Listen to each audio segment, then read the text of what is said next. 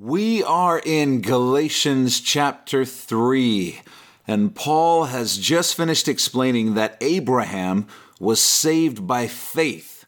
And Abraham received a promise from God that through his family line would come the one who would bless all humanity, past, present, and future. That promise was speaking, of course, of Jesus, the Messiah. And through faith in Jesus, all would have the opportunity to receive salvation and the Holy Spirit. Paul has successfully argued in a logically irrefutable manner that salvation can only be obtained through faith in God and His promise. That's the way it worked for Abraham. That's the way it worked for every Old Testament saint. That's the way it works for the Jews, and that's the way it works for the Gentiles. Nobody is saved by keeping the Old Testament Mosaic law, those rules, regulations, and rituals that were given to Moses and then recorded in places like the Ten Commandments. Nobody has ever earned salvation by keeping the law because the law is an absolute standard. In other words, you must keep it perfectly, flawlessly, without a single failure in order to meet its standard, which is God's standard. Obviously, that's impossible.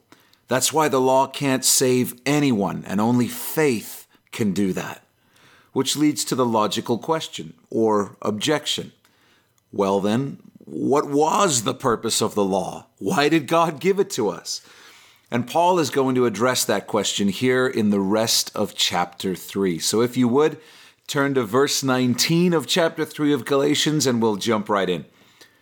What purpose then does the law serve? It was added because of transgressions, till the seed, which is Jesus, should come to whom the promise was made. The law gave us a scoring system, a method of measurement with which to evaluate our ability to meet God's standard. Any honest person would quickly conclude that they consistently and woefully fail to live up to God's standard. That's going to be our first fill in. Would you write this down? The law reveals sin, but does not remove sin. The law reveals sin, but does not remove sin.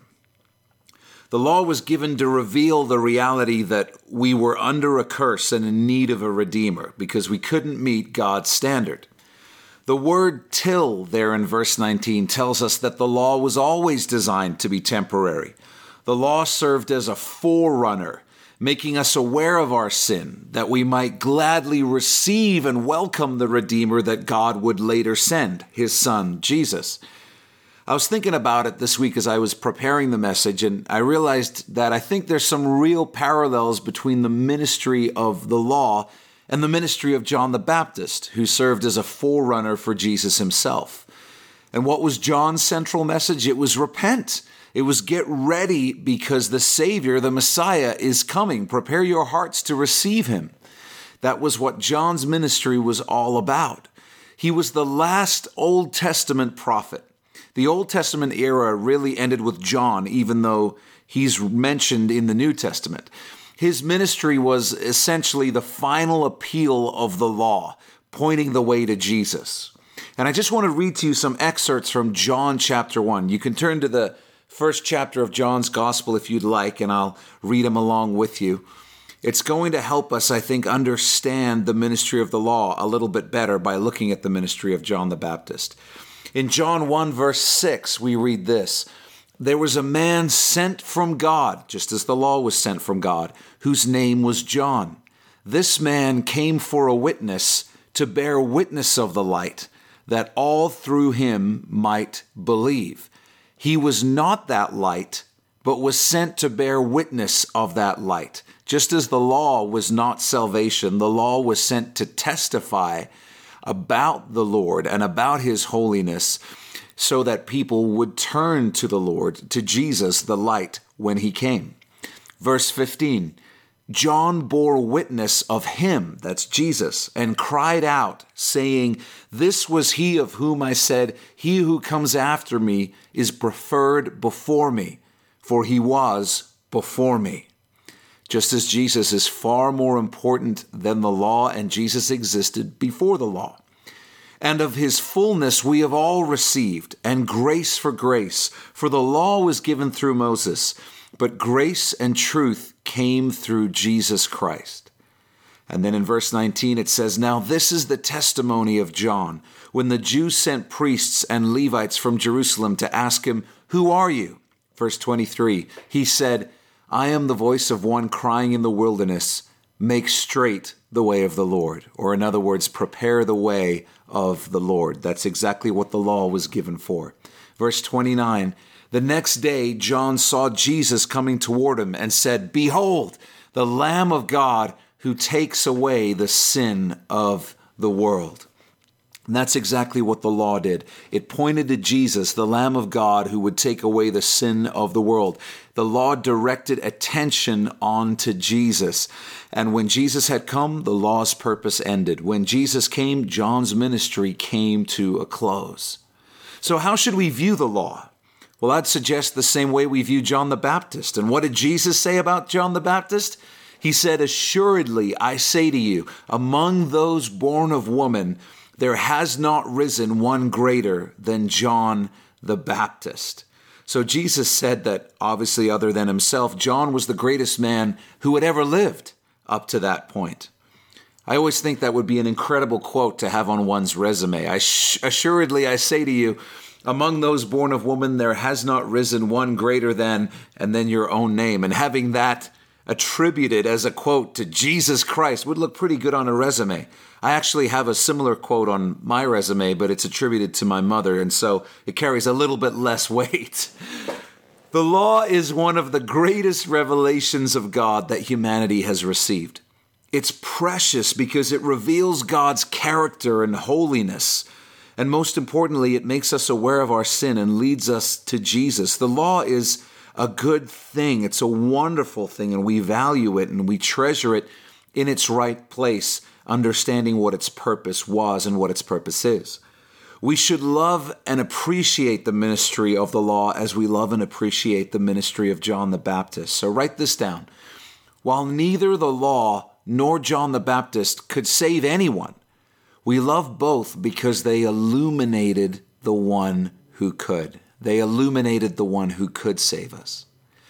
And then, speaking of the law, going back to Galatians, Paul writes, And it was appointed through angels by the hand of a mediator. Now, this is very interesting.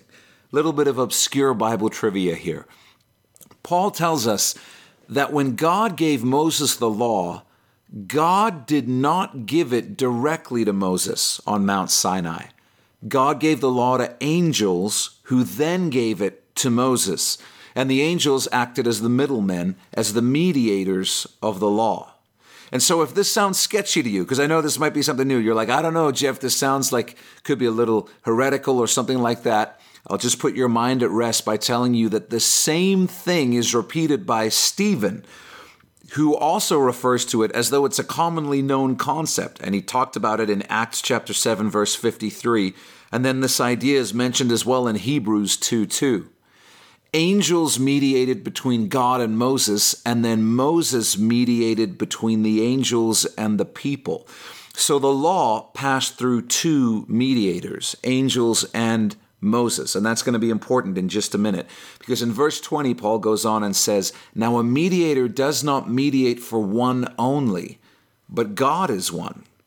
When I was researching this, I found out this verse is infamously difficult to interpret, even in the original Greek, because Paul is writing Galatians in, in, a passionate, fired up, furious, almost emotional manner. And so he's saying some things very passionately that are difficult to translate from the original Greek. We don't have any confusion about his main point, but there's a few little sections where we're not exactly sure what he's saying. Not in any way that would cause real problems with the text, though. But when I read up on this, at the last count, there were over 300 different interpretations of verse 20. And Paul's point seems to be that mediators are only needed when more than one party is involved. If you're making a deal with yourself, you don't need a mediator. But as we discussed in our previous study, the covenant promise that God made to Abraham in Genesis 15 was entirely dependent upon God. Abraham had no part in it. He was a witness and a beneficiary of that covenant, but he was not a party to it. In contrast, the law had two parties, God and man. If man did his part, God would grant salvation. If man kept the law, God would give man salvation. It's an if you do this, then that kind of covenant between two parties. God's promise, the one he gave to Abraham in Genesis 15, is superior to the law because that promise rested entirely on God's perfect faithfulness. God promised to do it whether Abraham was faithful or not. God was the one making, keeping, and delivering on that covenant. And God's promise is further superior to the law because the promise God gave to Abraham, he gave directly to Abraham rather than through mediators like angels or another man. Verse 21 Is the law then against the promises of God? In other words, does the law then contradict the promise that God gave to Abraham? Does it work against God's promise? Paul says, Certainly not. For if there had been a law given which could have given life, truly righteousness would have been by the law. So if the law could have saved people, then it would be contradictory to the promise because it would have provided an alternative and conflicting method of salvation. But if the law could have saved people, then that would have been God's plan. There would have been no need to send Jesus as a Redeemer and Savior. And this is a really important bit of logic that Paul is using here from an apologetics perspective. Because for thousands of years, it has been popular to hold the belief that there are many ways to God, many paths. It's a popular belief for obvious reasons.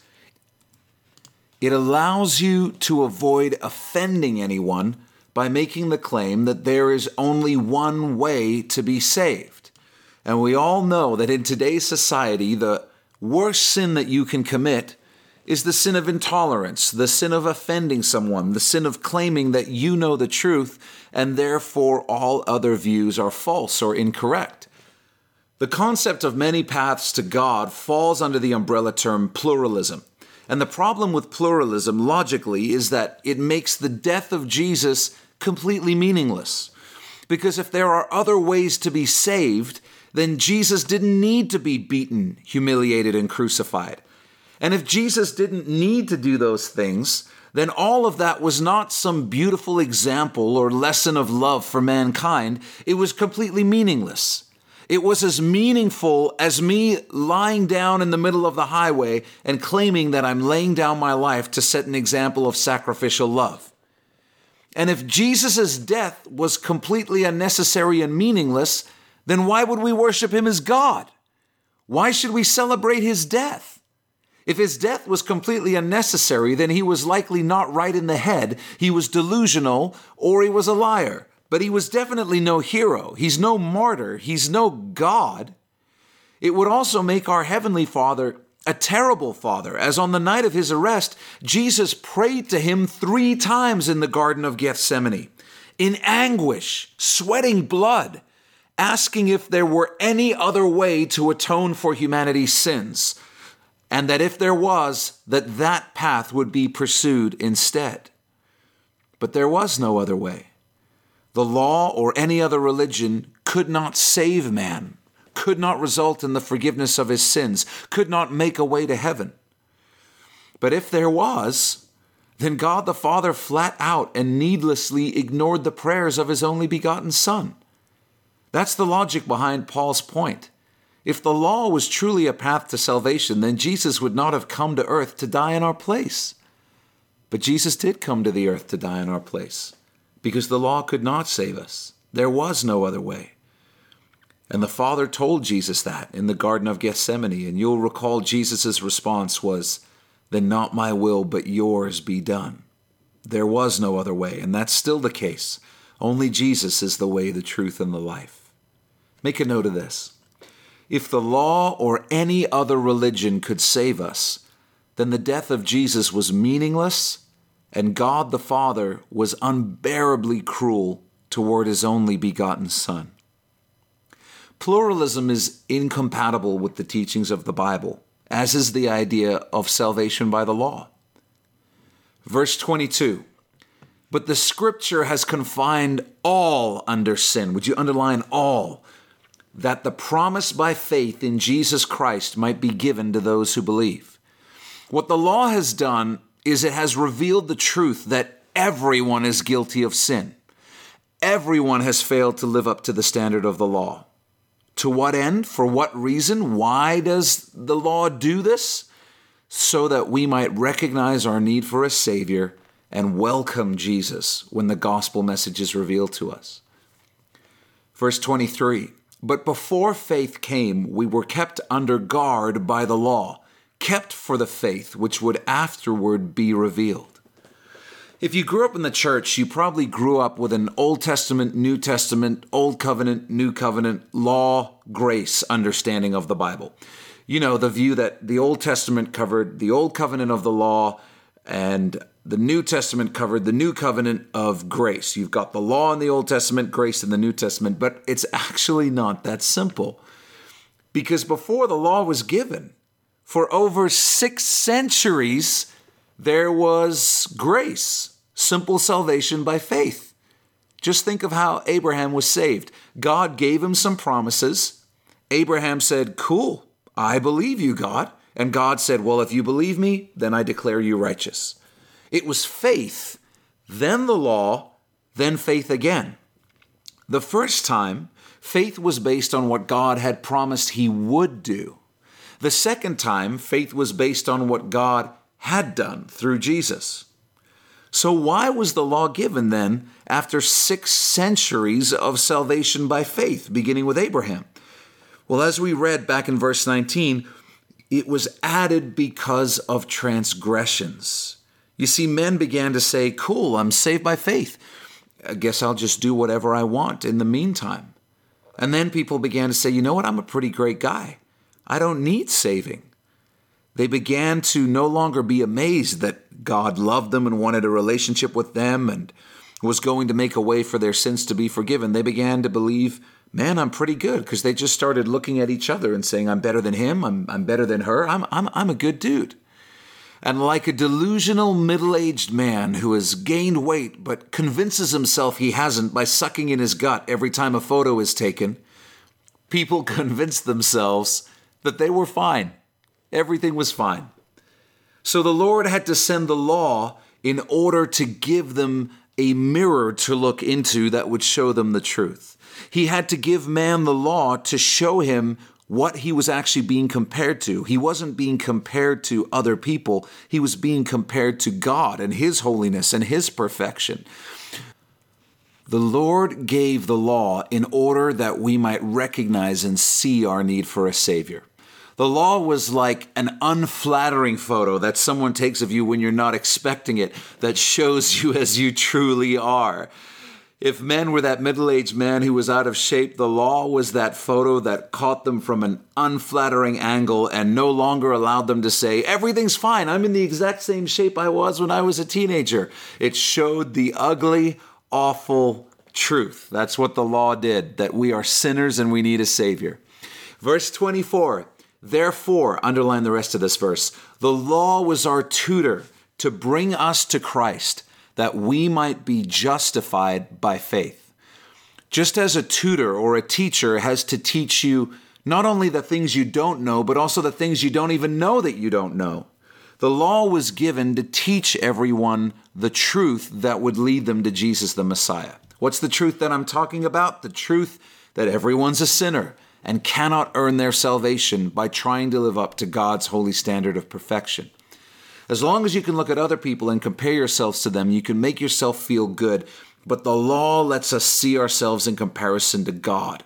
If you read the law, if you allow yourself to be confronted by it, if you'll hold up the law and compare it to your life and your heart, none of us will be able to honestly say, you know, I've lived up to this standard. It really is like looking in a mirror because I'm exactly like the law, perfect in every way, and I'll guarantee that I'll live up to it for the rest of my life. None of us could do that. We all fall short, way short. So the law was given to teach us that we're sinners in need of a Savior, that we might look to Jesus and be saved, that we might be justified by faith. Paul's point is that justification by faith has always been God's plan. Would you write that down? Justification by faith has always been God's plan. And God gave the law as part of his plan to save people by faith. The law wasn't his plan to save people. The law was given to point people to his plan to save people, which is Jesus. And once we turn to Jesus and believe on him to save us, the law has fulfilled its role as a tutor. Verses 24 and 25 are hugely important because they help us understand the purpose and place of the law in the big picture of salvation and the big picture of the Bible.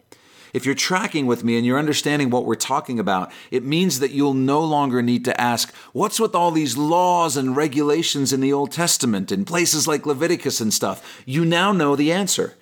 The law was given to teach us that we're sinners in need of a Savior, that we might look to Jesus and be saved, that we might be justified by faith.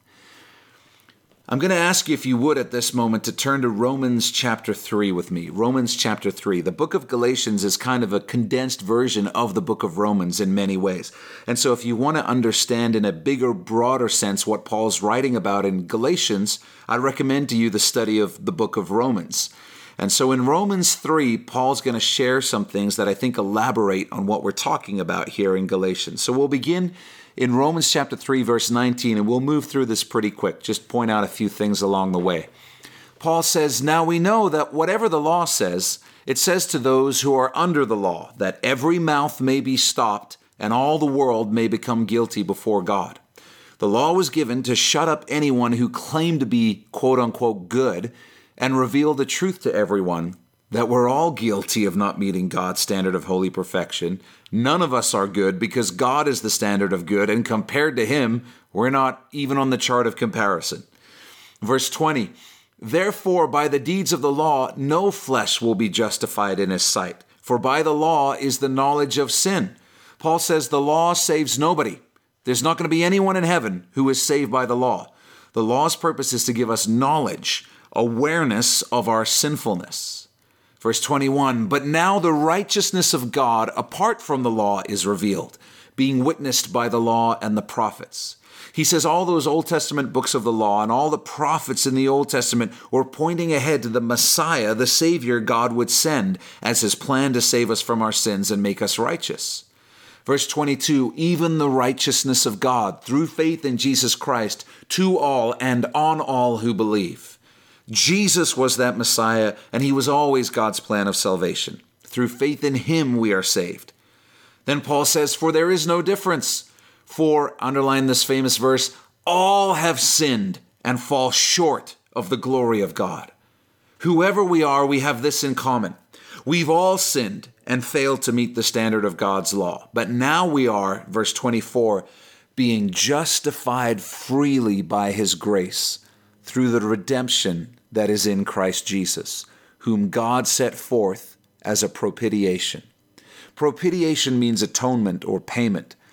So God provided Jesus to atone for our sins in our place. Then Paul says, by his blood, so that we could be saved. Then he says, through faith. Saved through faith. And God did this to demonstrate his righteousness because in his forbearance, God had passed over the sins that were previously committed. Here's the idea all those Old Testament saints, all those believers who died during the Old Testament era, God withheld judgment of their sins. He delayed judging their sins. How's that possible? Wouldn't there have to be some type of judgment when they died? How could they go to heaven if their sins weren't yet paid for by Jesus? Well, they didn't go to heaven.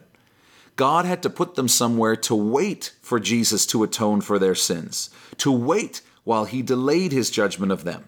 And that's exactly what the Lord did. All those believers who died before Jesus rose from the dead went to a place known in Scripture as the bosom of Abraham. That weird name was based on the Jewish concept of a child resting their head against their father's chest. And to the Jews, Abraham was the father of their faith. The idea was a place of rest and comfort.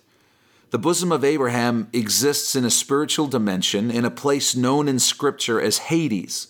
Without getting into a whole nother study, which I'd love to do, and you're thinking, Jeff, I wouldn't, But without getting into a whole nother study, when Old Testament saints died, their spirits went to the bosom of Abraham, a pleasant and wonderful place, but not heaven, not the presence of God. And their spirits waited there while God withheld judgment until Jesus had atoned for their sins on the cross and risen again from the dead. Once that happened, Jesus went down to the bosom of Abraham, gathered up all of those saints, and led them victoriously up to heaven. There is nobody in the bosom of Abraham today. It's empty. It's no longer needed because God doesn't have to delay judging his saints because Jesus has paid for all of their sins and ours. And as Paul has explained in our previous studies in Galatians, all those Old Testament believers were saved by faith. They were saved because they believed that God would make a way for them to be with Him. None of those Old Testament believers were saved by the law. So God delayed His judgment of the Old Testament saints, then Paul says in verse 26, to demonstrate at the present time His righteousness, that He might be just and the justifier of the one who has faith in Jesus. I love verse 27. Where is boasting then? It is excluded. By what law? Of works? No, but by the law of faith. If you could be saved by the law, you'd have something to boast about, because then you could say, I'm a good person. That's why I'm going to heaven. I'm a better person than other people. But Paul says nobody's saved by the law. So you've got nothing to boast about. Anyone who is saved is saved by Jesus, meaning that the only thing you have to boast about is what Jesus has done for you. I love that. This reality is a huge part of how God and His Word destroy the concepts that underpin racism. Because racism is built on a belief of superiority. It's a person or group believing themselves to be superior to another and then using that belief as a basis to justify the mistreatment, exploitation, and separation of anyone outside the group. The gospel teaches that in all the ways that matter most, all peoples are equal. All are created by God. All are guilty as sinners under the law. All cannot save themselves. All have had their sins paid for on the cross. All can only be saved by placing their faith in Jesus. And all are invited to become adopted sons or daughters in the family of God. Make a note of this our shared guilt under the law and shared hope of salvation through Jesus destroy the notions of superiority that undergird racism. I'll say it again. Our shared guilt under the law and shared hope of salvation through Jesus destroy the notions of superiority that undergird racism. It was not some secular essay on human rights that drove the movement to abolish slavery. It was the gospel. It was Christian men reading their Bibles and being deeply convicted by the truth of the gospel, which exposed the lies that they were using to justify slavery. This is why Paul says, Where is boasting then? It is excluded. While Christians have an obligation to work for justice on the earth, we must do so with the understanding that only the gospel can truly solve issues like racism because only the gospel reveals the truth of the matter the truth that we're all sinners before God. We all need a Savior, and we're all saved the same way by faith in Jesus. This is what Paul is talking about here. In verse 28, he says, Therefore we conclude that a man is justified by faith apart from the deeds of the law.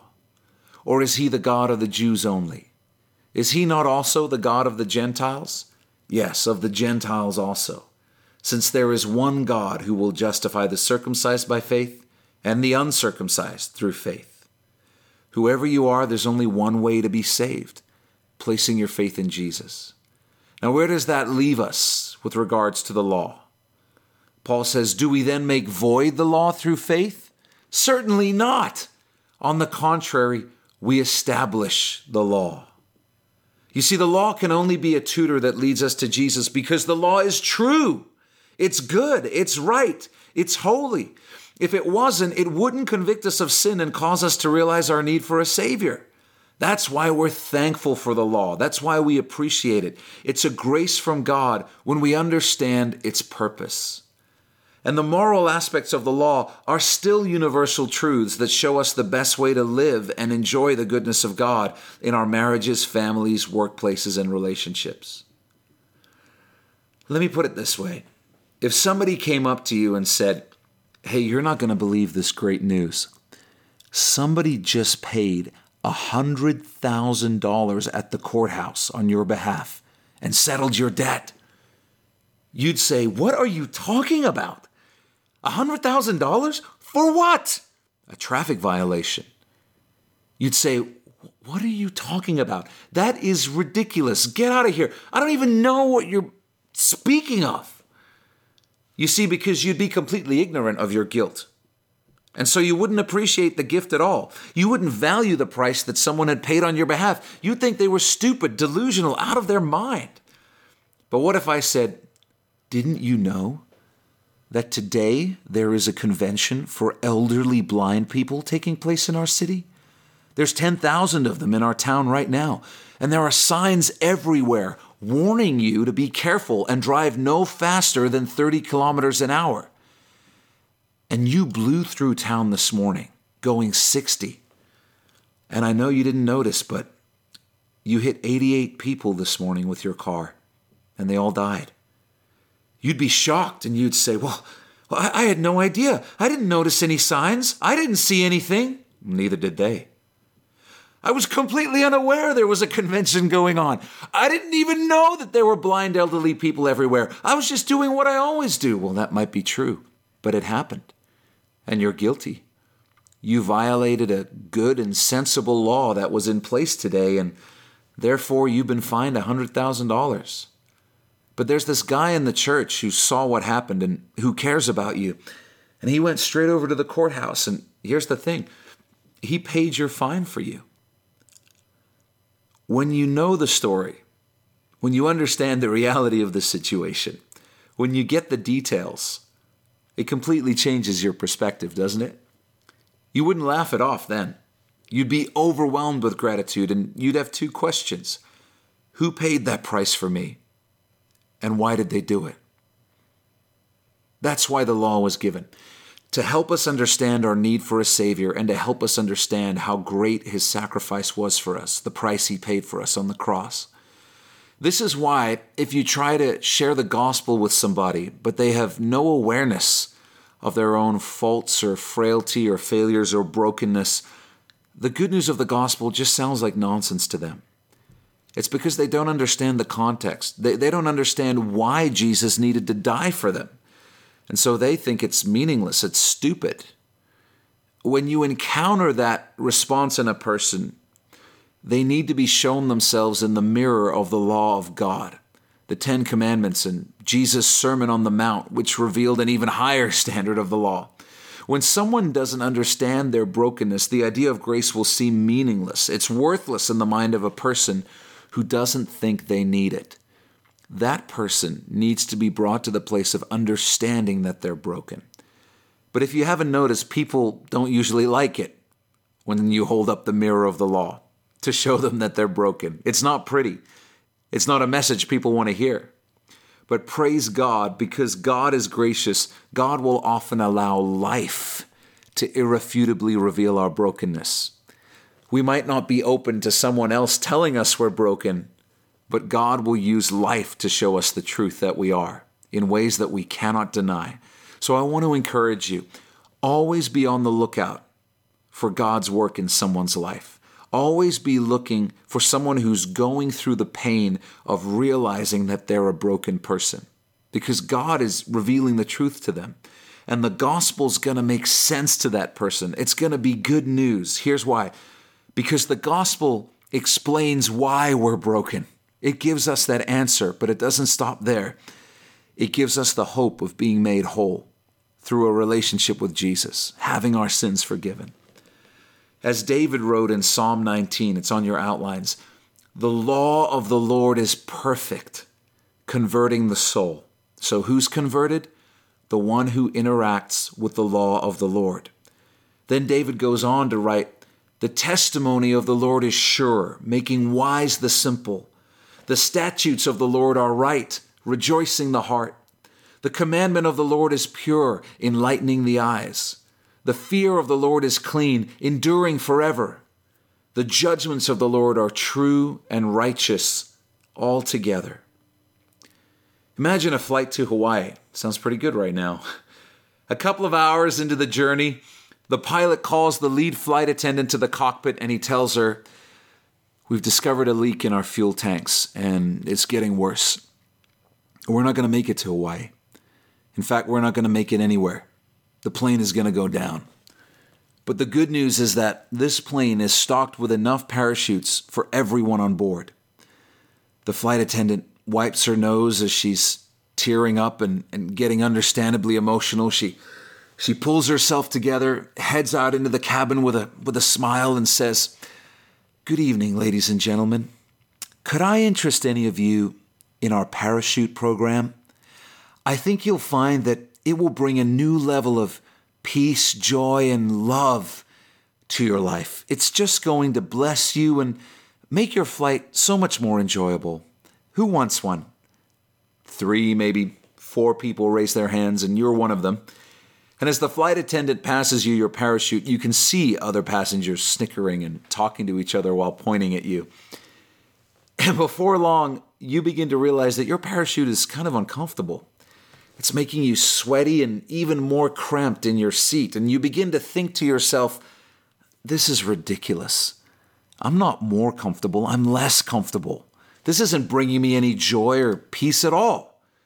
And so, after 20 minutes or so, you take off your parachute and you say to the flight attendant, You lied to me. You said this parachute would make me comfortable, full of joy, and warmed by love, but all I got was ridicule and discomfort. I believe this is why we see so many people today leave the Western church and seemingly fall away from the faith. It's because our pulpits are full of pastors making false promises that following Jesus will give you nothing but comfort, joy, peace, and blessings. They don't ever talk about the stuff Jesus said, like, take up your cross every day and follow me. They don't talk about the cost of following Jesus and being willing to lay down your life for him day in and day out. And so people get upset and feel like they've been lied to, they've been misled when their new faith leads to people making fun of them, when it calls them to not participate in sin, when it seems to bring trials and awkwardness into their life. They think to themselves, I was promised love and joy and peace and comfort. I guess it was all just a pitch to try and get my money.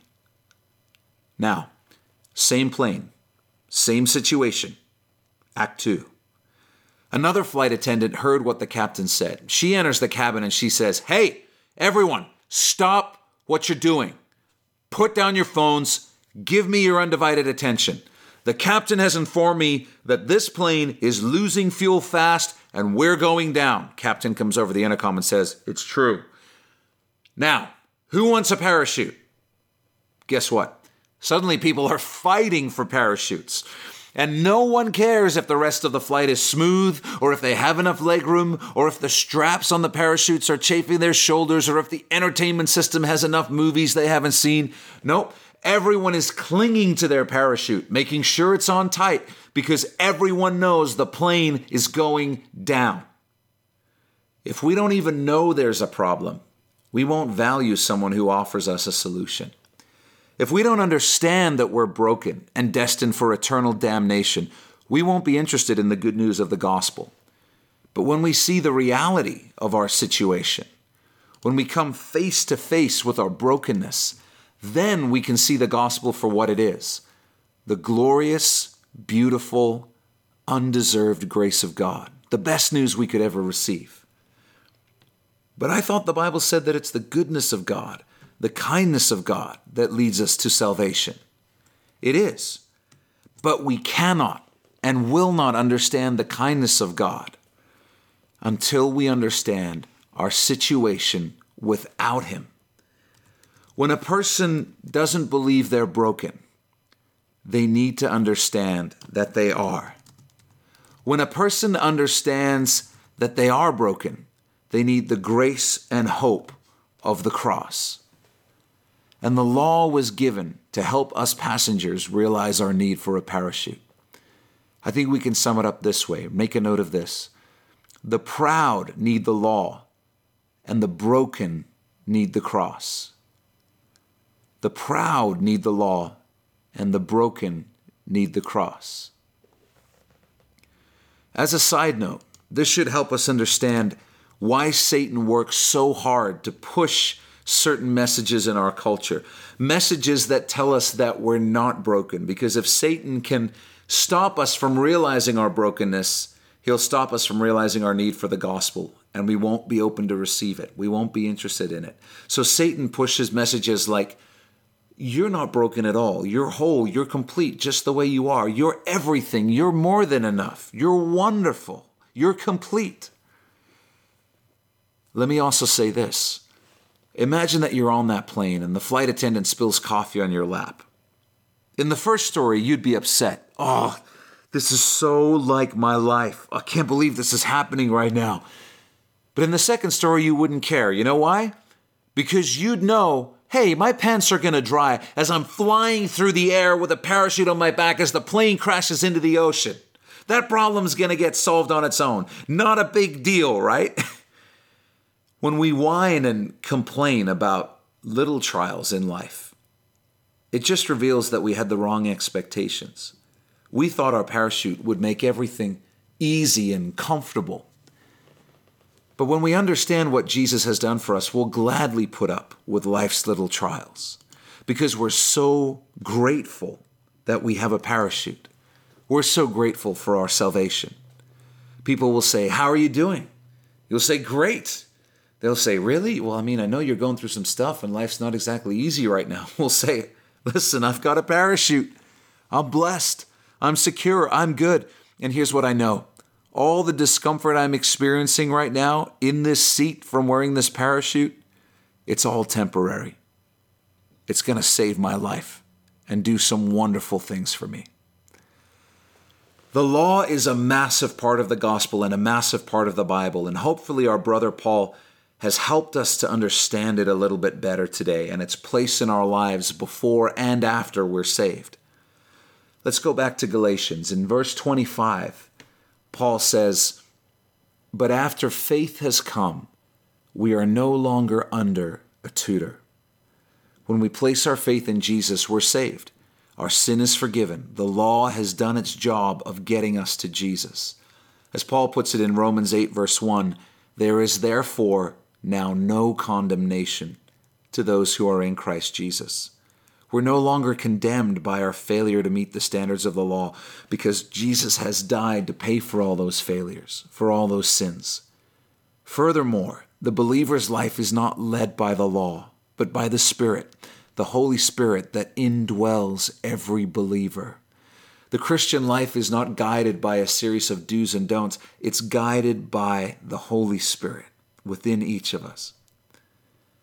I want to say this in closing. Do, do you have a full view of faith? Here's what I mean. I want to talk about two types of people and think about whether or not you might be one of these two. You know, there's a lot of Christians who understand the gospel and they've received it and they understand it mentally, intellectually, but they don't really feel overwhelmed with gratitude toward Jesus. Maybe you encounter pastors talking about it or other believers talking about it. But when people get moved to the point of weeping with gratitude toward God or overwhelmed with thankfulness, you think maybe that that's just what their personality is like because you've never felt really overwhelmed by the Lord.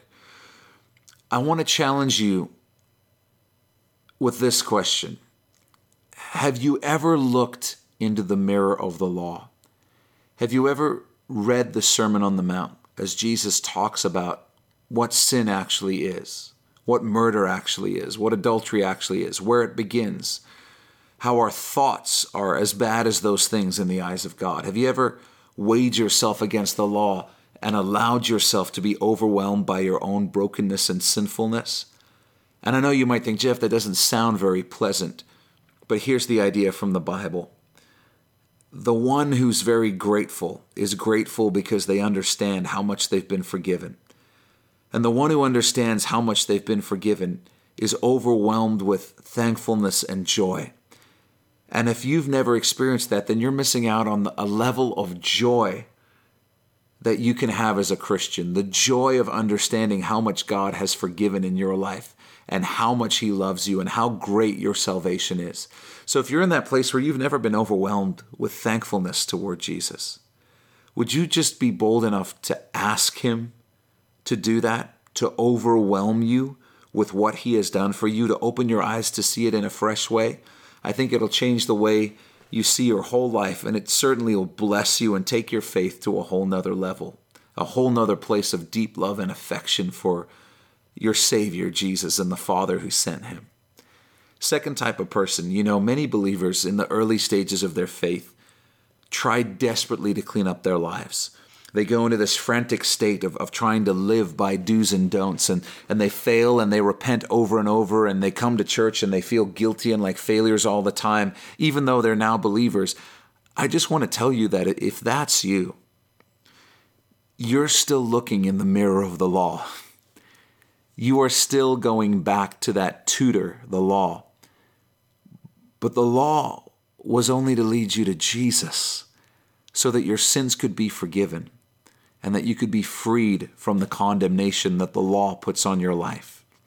And under Jesus, there's no condemnation, there's only freedom, there's only grace.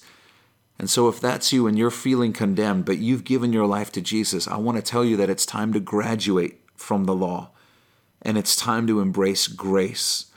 And so, for you, would you maybe just spend some time thanking God that He saved you, thanking Him that your sins are paid for, and thanking Him that you're saved by grace. Confess that and thank Him for that until you begin to believe it. The law was given to lead us to the place where we would cry out, as Paul did, O wretched man that I am, who will deliver me from this body of death? And grace was given so that those who place their faith in Jesus might cry out, as Paul wrote in the very next verse, I thank God through Christ Jesus our Lord. The law leads us to the point of hopelessness. How can I be saved? I'm such a wretch. I'm such a mess. But grace and the cross say, Jesus has taken care of that. He saved you, He's paid for every one of your sins. So let's just thank the Lord for that in prayer together. Let's pray together. Father, thank you so much for the gift of salvation through your Son, Jesus. Thank you for the law. We're grateful for it. It is a grace from you because it points us to your Son, Jesus. Lord, I, I pray that all of us are overwhelmed with gratitude over our salvation. And if any of us have never really had that experience, would you overwhelm us with an understanding of what we've been saved from and what you've done for us, that we might be more grateful people and have the joy of our salvation to a fuller measure. And Lord, we also pray for, for any among us who are just feeling condemned, even though they've placed their faith in you. Lord, would you free them from the condemnation of the law? Would you empower them to step out from under the tutor who has finished his work? And would you saturate their mind and their spirit with the grace of the gospel, that there's no condemnation for those who are in Christ Jesus? They were saved, they're being saved, and they will be saved by what was done on the cross. The cross is a past tense event, it is taken care of. Our sin is fully paid for. Thank you that there's no condemnation for us, Jesus. We love you. We bless you. In your name we pray. Amen. Well, thanks for taking this time to listen and be in the Word of God with us. If you've never given your life to Jesus, then you need to go to our website, mynewhope.ca, right now. When you get there, you'll see a graphic on our homepage that says the gospel. Click on that, and you'll be able to watch a short video where we share the best news you'll ever hear in your life. It's more important than whatever else you're doing right now. So stop whatever else you're doing, go to mynewhope.ca and click on the gospel. If God has blessed you through this message, we'd love to hear about it. Shoot us an email at info at mynewhope.ca and let us know how God has impacted your life through His Word. If you're in the greater Vancouver area, I want to invite you personally to come and be a part of New Hope Church. We believe God is doing something real special as we grow together in our faith and love for Jesus, and we would love you to be a part of it. And finally, if you'd like to support the Bible teaching ministry of New Hope through financial giving, you can also do that through our website. Just go to mynewhope.ca/give. Thanks again for listening. Thanks for being in the Word of God with us. And always remember, God is with you.